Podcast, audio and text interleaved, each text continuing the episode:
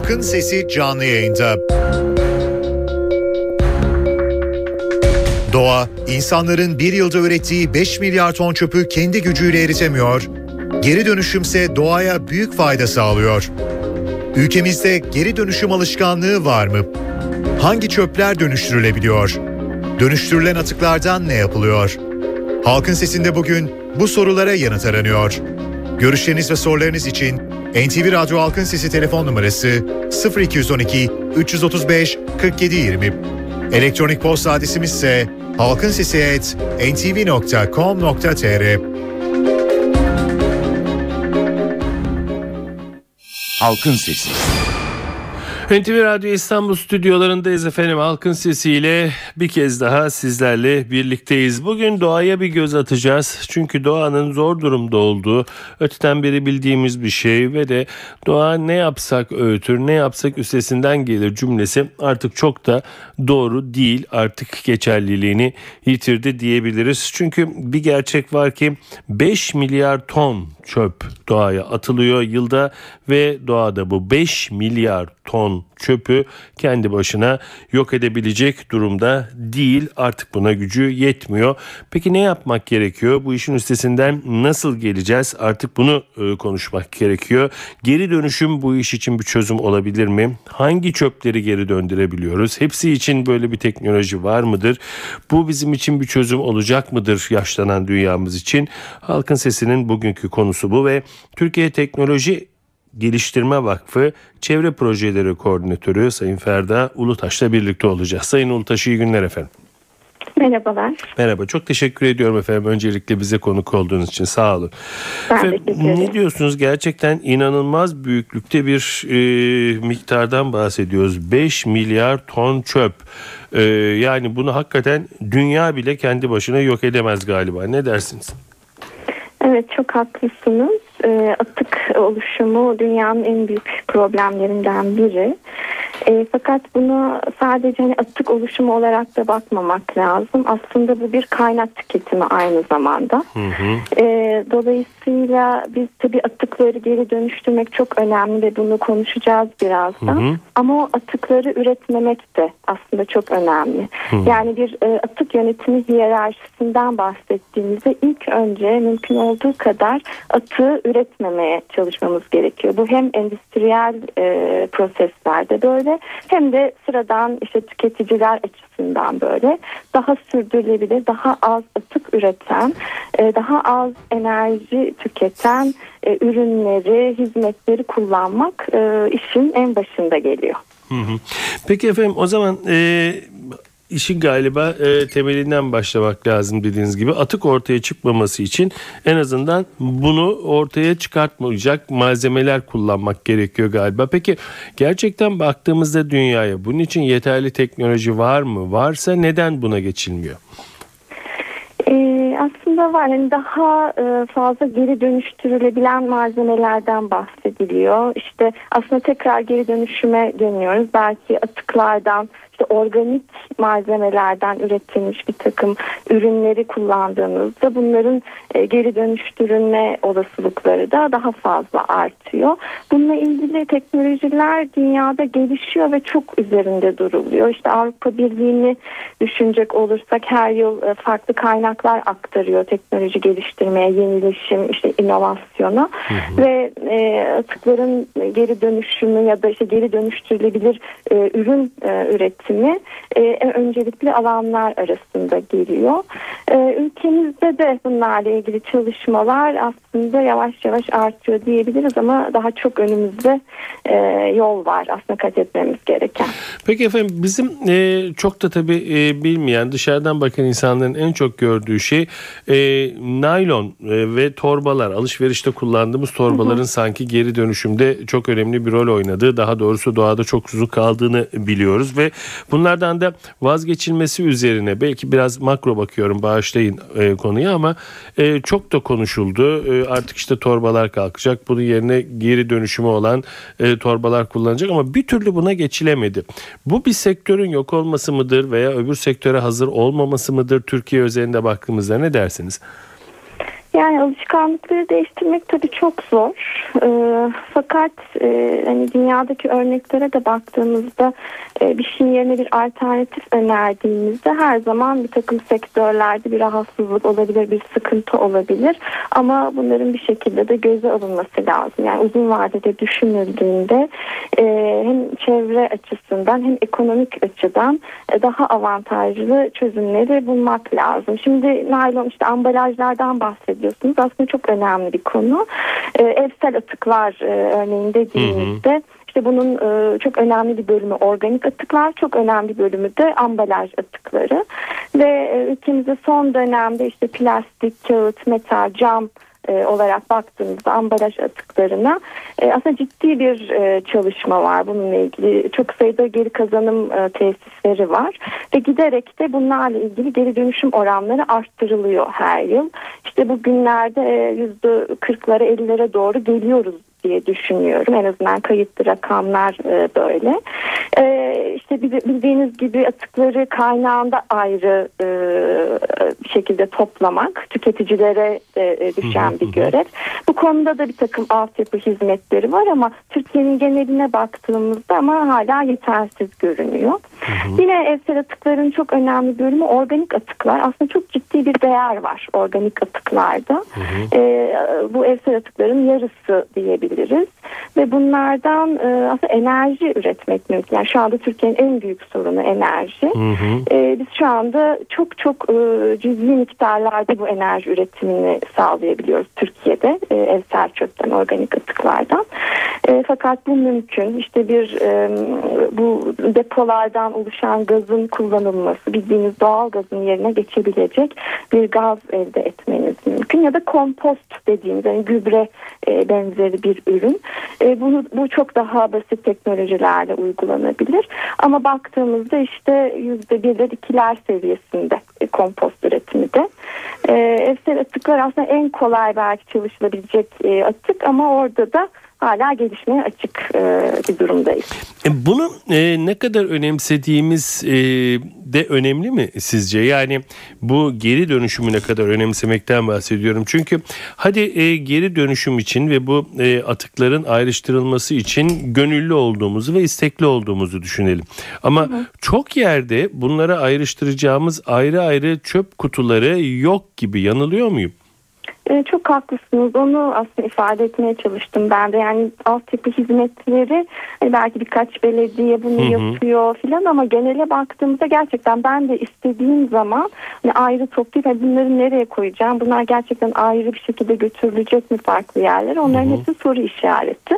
Ee, orada tüketicinin belki işini kolaylaştıracak daha fazla şey yapmak gerekiyor. Hı hı. E, gerçekten bunu yapmanın veya e, işte artık televizyonlarda kamu spotları var veya e, bilinçlendirici e, filmler var. Onlarla en azından bunların üzerine gidilse ciddi oranda galiba bir e, gelişme sağlanır. Ne dersiniz?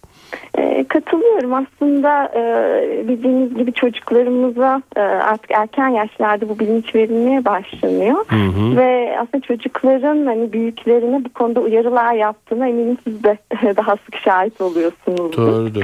E, dolayısıyla bahsettiğiniz türde bilinçlendirme faaliyetleri çok çok önemli. Peki e, daha henüz e, başlardayız e, asıl can şeylere gelmedik ama e, bu ayrışımı yaptır tan sonra bundan enerji üretilebileceğini söylediniz ve Türkiye'nin de en önemli sorunlarından birinin bu olduğunu söylediniz. Yanımızda çok ciddi bir şekilde e, bunu yapabilecek atıklarımız var. Peki bunu yapmamamızın nedeni bu teknolojimiz mi yok veya niye? Ee, aslında şöyle hali hazırda yeterince feasible belki bulunmuyor. Çünkü hmm. bu teknolojileri yurt dışından e, almak zorundayız. Yeni yeni e, bir takım firmalar var bu konuda e, gelişmeler gösteriyorlar bizim de hani temas içinde olduğumuz dönem dönem. E, fakat kendiniz üretmediğiniz zaman, geliştirmediğiniz zaman o teknolojiyi o size pahalıya mal oluyor. E, şu andaki en büyük problemlerden biri bu. Örneğin e, Türkiye işte bir tarım ülkesi diyoruz hala. Hı hı. E, çok ciddi tarımsal atıklarımız var. İşte 50-60 milyon ton gibi yıllık. İşte burada buğday, pirinç atıkları, fındık kabuğu, çay atıklarına e, varıncaya kadar ve bunların %60'ının enerjide yenilenebilir enerji olarak kullanılması mümkün aslında.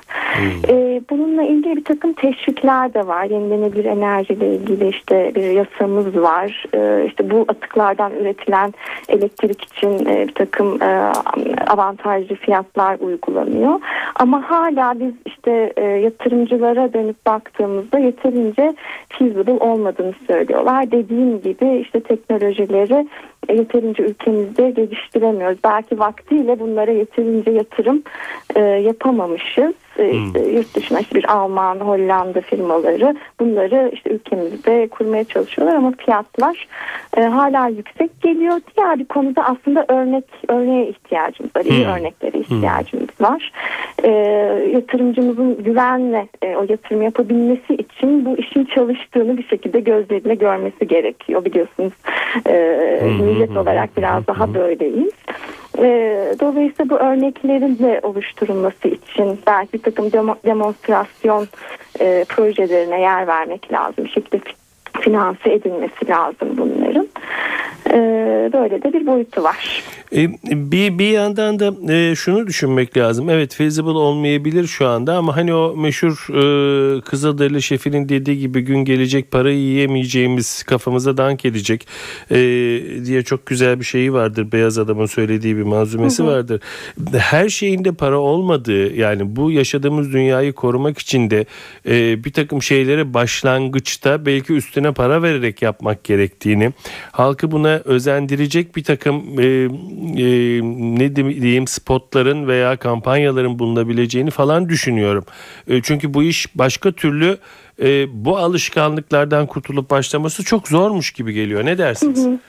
Ee, kesinlikle ona da katılıyorum. Aslında hani son dönemlerdeki e, her konuda çok hızlı bir değişim oluyor biliyorsunuz. Hı hı. İşte son belki 100 yılda e, üretmediğimiz kadar atık ürettik e, insanlık tarihine baktığımız. Aynı şekilde o kadar enerji tükettik ve bu hız giderek artacak ve bunun bir en başta da söylediğim gibi bir kaynak problemi olduğunu ve bunun artık yüzyıllar geçmeden önümüzde çok ciddi bir sorun olarak çıktı çıkacağını, çıkmakta olduğunu fark etmemiz gerekiyor. Hı hı. İşte 2030 yıl 30'lu yıllar için takım projeksiyonlar yapılıyor, tahminler yapılıyor ve artık hani istesek de o kaynakları bulamayacağız. İşte enerji bulamayacağız ya da fiyatlar o kadar yükselecek ki örneğin çok enteresan e, gelmişti bana bir petrol kuyusunu açma maliyeti bugünün iki katına çıkacak.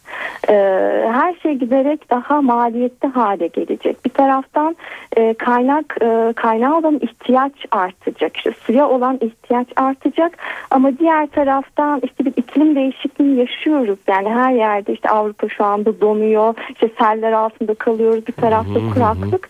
Ee, var olan kaynakları kullanma e, kapasitemiz de azalacak. Ve bunlar artık 5-10 yıl içinde biz bunları görüyor olacağız. Bunu fark ettiğimiz zaman aslında o kaynağı daha az tüketip daha az atık üretmemiz gerektiğini ya da bir şekilde mecbursak atığı üretmeye tekrar sisteme döndürmek zorunda olduğumuzu e, görürüz gibi geliyor görmemiz gerekir gibi geliyor bana. E, diliyorum e, görürüz ama e, sonuna yaklaşırken şöyle bir 5 dakikamız var ama e, geniş bir vakit bırakabilmek için size can alıcı soruyu şimdiden sormak istiyorum. Bugünden başlayarak e, bu işte yeni bir politikayla yeni bir özendirmeyle yeni bir e, anlayışla e, kalksak nereden başlardınız ve sırasıyla neleri yapardınız efendim? Ee, evet güzel bir soru zor da bir soru aslında ama hani e, birçok şeyde e, aslında bütünsel bir yaklaşım diyoruz. Yani olaylara hani ayrı ayrı bakmadan hı hı. E, bir bütün olarak e, bakmaya e, gayret etmek lazım. İşte bütün sektörlere, tüketici kısmına, üretim kısmına her ikisine birden bakıp daha hani sürdürülebilir ne tür tüketim alışkanlıkları edinmemiz lazım, ne tür ürünler geliştirip kullanmamız lazım. Dünyadaki iyi uygulama örneklerini e, bulmak, e, bunları burada e, Türkiye'ye ne kadar uyarlanabilir onları değerlendirmek lazım.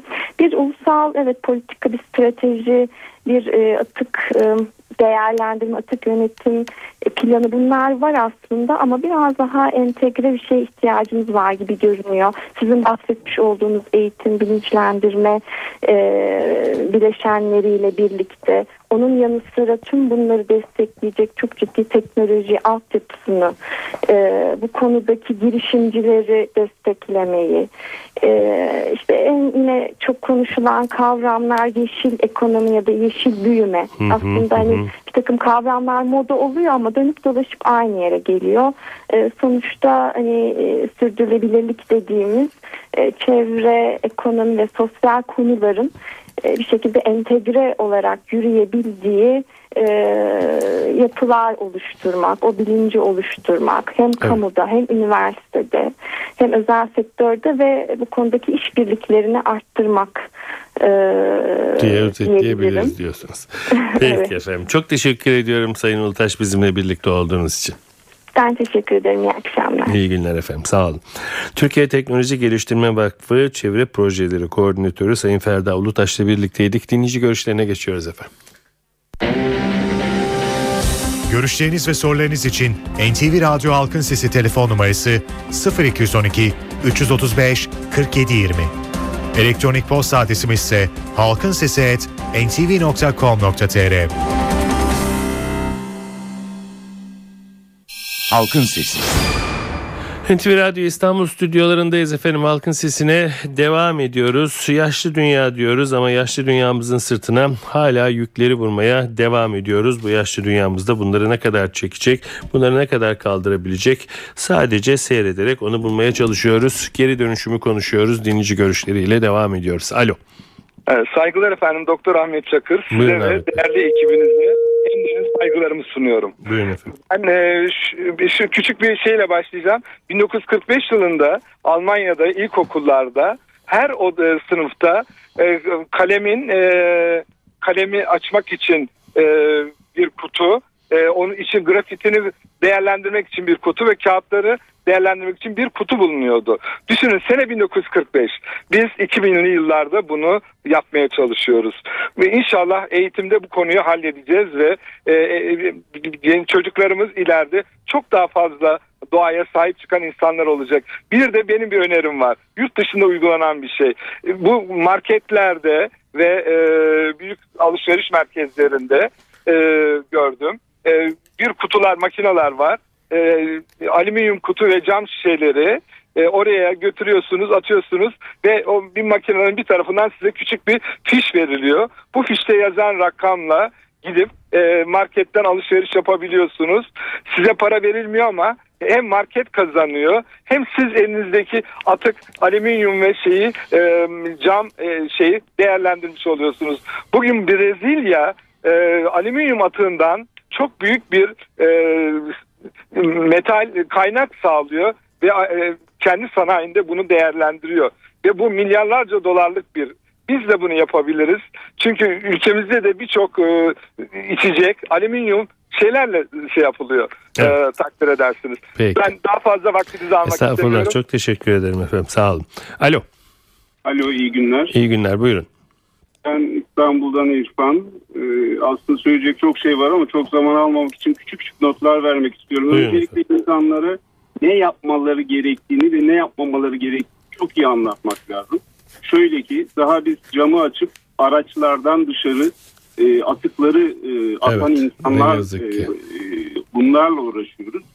İlkokuldan, ortaokuldan, liseden e, bu işe Cumhurbaşkanı, Başbakan, parti, muhalefet partisi herkes sahip çıkmalı.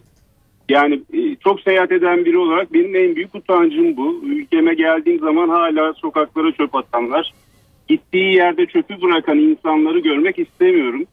Bence atık yönetimini düşünmeden önce bu eğitimi vermeliyiz. İkinci konu yasalar. Ee, çok basit bir örnek vereceğim. Ee, Belçika'da 12 sene önce bir sene kadar yaşadım. 3 ayrı renk çöp torbası vardı ve 3 ayrı gün toplanırdı. İnsanlar çöplerini doğru günde vermeyince almazlardı. Yanlış verilince de ceza yazılırdı. Dolayısıyla kanun, yasalar zorlayıcı olmalı. Maalesef Ergene Nehri e, bu konuda çok güzel bir örnektir. Kanunumuz var ama e, renk, derenin rengini hepimiz görüyoruz. Dolayısıyla iyi bir denetim de olmalı. e, fazla vakit almak istemiyorum. Estağfurullah. Benim bu kadar. Peki çok teşekkür ederim efendim. Sağ olun. Alo. Alo. E, radyonuzun sesini kapatır mısınız lütfen efendim? E, kapattım Sedat Bey. Buyurun efendim. E, ismim Engin Kanyar. E, biz e, çevre teknolojileri konusunda çok çok yeni e, bir çalışma içerisine girdik e, Türkiye'de ve dünyada da ilk olan bir teknolojiyi Türkiye'ye getirdik. Ve bu özellikle evsel atıklar dediğimiz organik atıkları da sıfır atık prensibiyle bertaraf ediyoruz. Ve son derece de hızlı bir şekilde. Fakat bu konuyla ilgili belediyelere özellikle gittiğimiz zaman maalesef e, bu konuda henüz hiçbir şey yapamadıkları gibi bir e, şeyle karşılaşıyoruz. Cevapla karşılaşıyoruz. Ve dünyada yeni olan bir teknolojiyi şu anda Türkiye'ye getirmeye uğraşıyoruz. Bunun deneme sistemini getirdik. Denemelerini yaptık. Neticelerini son derece olumlu bir şekilde aldık. Fakat e, buna karşılık e, sesimizi duyurabileceğimiz herhangi bir şey yol e, bulmakta zorlanıyoruz. Peki belediyelere gittiğimizde bunu yapamıyorlar dediniz. Bunun sebebi e, kaynak mı organize olamamak mı efendim? Ee, Sizin organize olamamak nedir? birincisi. Hı. Ee, aslında çevre kanunları çok açık. Kirleten öder diyor. Ve bu, bu konuda da belediyelere görev ve yetki veriyor. Hmm. Belediyeler aslında bu konuda yapabilecekleri çok şey var. E, tabii malum belediyeler e, politikaların da yapıldığı yerler. E, Farklı şeyler de gözetmek durumunda kalıyorlar haklı olarak. E, Ve sonuçta bu konuya gereken önemi veremiyorlar. Ee, ve henüz ambalaj atıkları konusundaki problemleri daha tam çözememişken evsel atıkları ne yapalım tarzında bir yaklaşım içerisine giriyorlar. Anladım. Peki. Halbuki sistemimiz bizim kaynağında daha e, problemi çözüyor. Yani bir gıda işletmesi, bir otel anında e, atığını organik gübreye dönüştürebiliyor ve bizde bu süre sadece 3 saatle sınırlı. Hmm. Peki. Teşekkür Yani böyle bir teknoloji yok aslında şu anda başka bir yerde. Anladım efendim. Peki. Alo. Efendim iyi yayınlar, iyi akşamlar. İyi günler. Buyurun efendim. Adana'dan Ayhan. Sanırım Buyurun son Bey. bir yılda ikinci, üçüncü programınız. Gerçekten her şey para olunca da bu programlar fazla ses getirmiyor anlaşılan. Aslında bazı sorunlara değinildi. Ama bunların dışında söylemek gerekirse daha önce de katıldığım programlarda söylemiştim. Gerçekten işimden dolayı 70 küsur ülkede bulunurken mesela bakıyorsun Avrupa'daki bu duyarlılık özellikle bu çöplerin ayıklanması işte o hassasiyet aynı firmaların işte atıyorum Endonezya'da Hindistan'da e, işte Malezya'da o yabancıların fabrikalarının nasıl özellikle havalarına giderken bilmiyorum dinleyicilerimizin arasında bu ülkelere gidenler varsa korkunç bir şey yani çevre katliamı resmen. Sanki Avrupa temiz olunca orası kirli olunca etkilemeyecekmiş gibi dünyamızı. Ama benim birkaç tane önerim olacak efendim.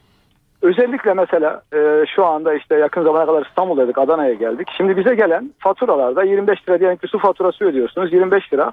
Artık su ve çöp vergisi alınıyor. Hı hı hı. Yani burada bu paralar yani sadece çöpü alıp bir yere dökmek midir? Yani bu anlamda şunu önerebilirim. Hı hı. Belediyeler bu özellikle çevre için duyarlı olan e, yani sa- sağlıklı olabilecek işte poşetleme vesaire şeylerini ücretsiz vermelidir. Ne bileyim yani 25 lira ek koyuyor oraya 1 lira daha koyar. Yani işte duyarlı olmalı işte tüketici akıllı olmalı. Efendim ne üretilirse onu insanlara halka verirseniz onu tüketmek durumunda kalır.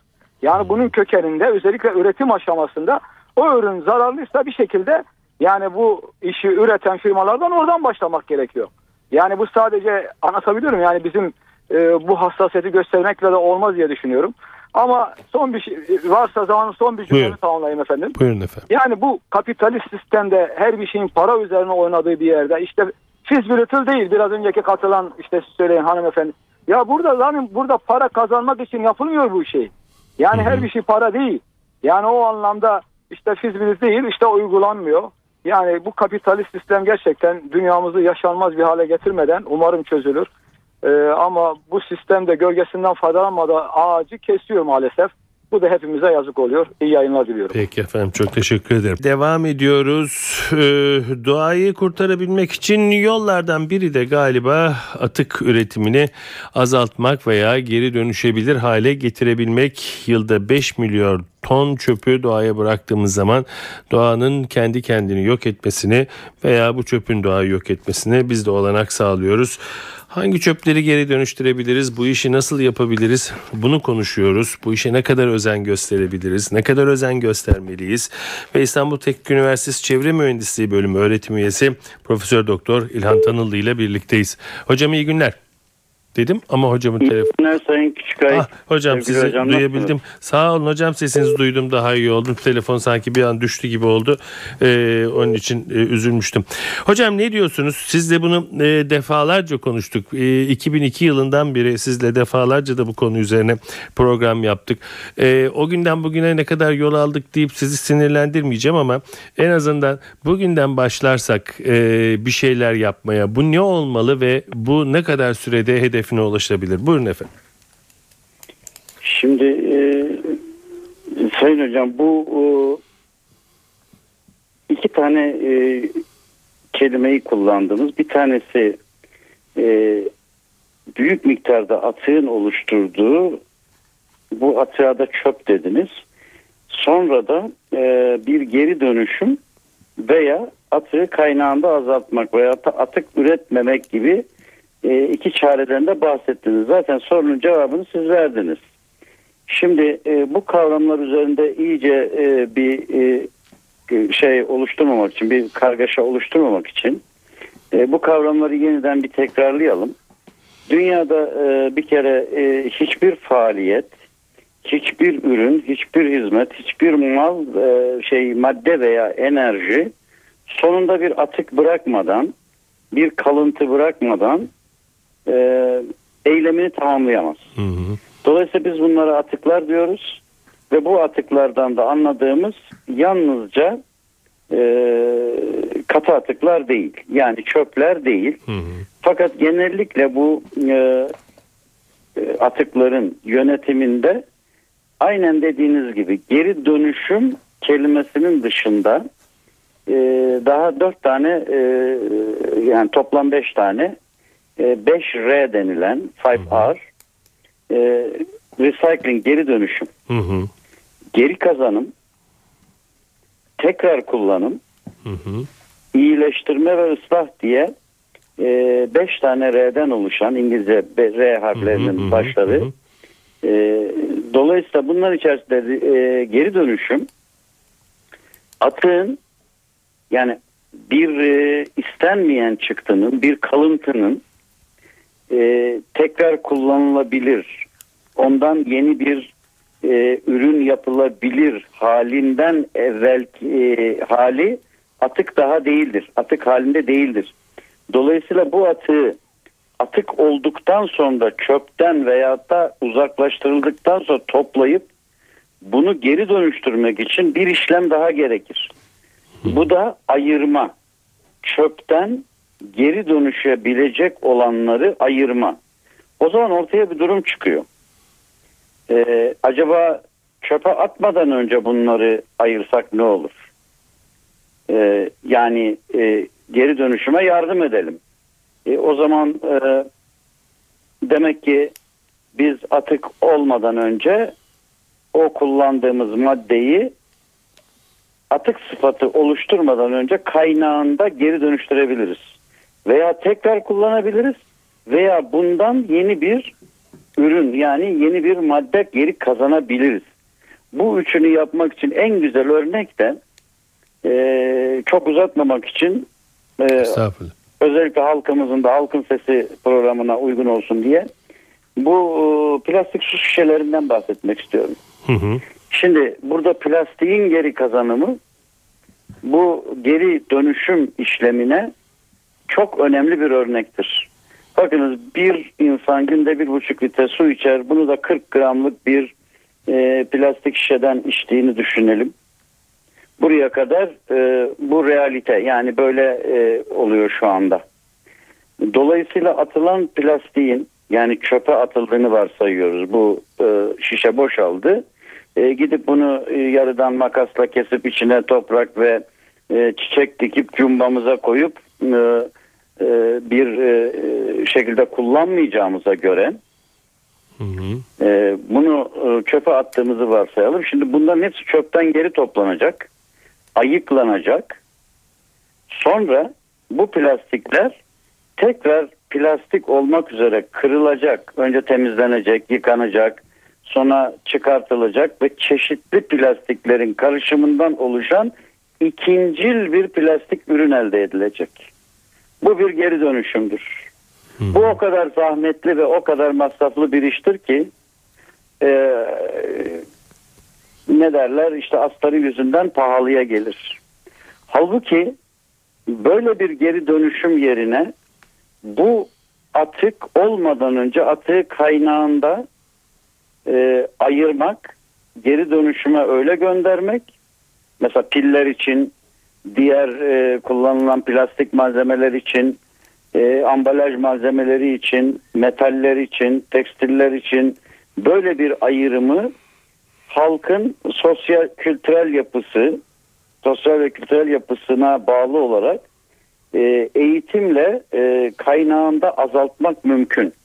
Ancak şu plastik atıkların e, su şişelerinden bahsediyorum. Hı hı, Mesela evet. suyu bir şekilde boru ucunda getirebilirseniz plastik atık olmadan önce onu ne geri kazanmak için bu anlattığım prosesler serisine, işlemler serisine gerek duyarsınız. Neden?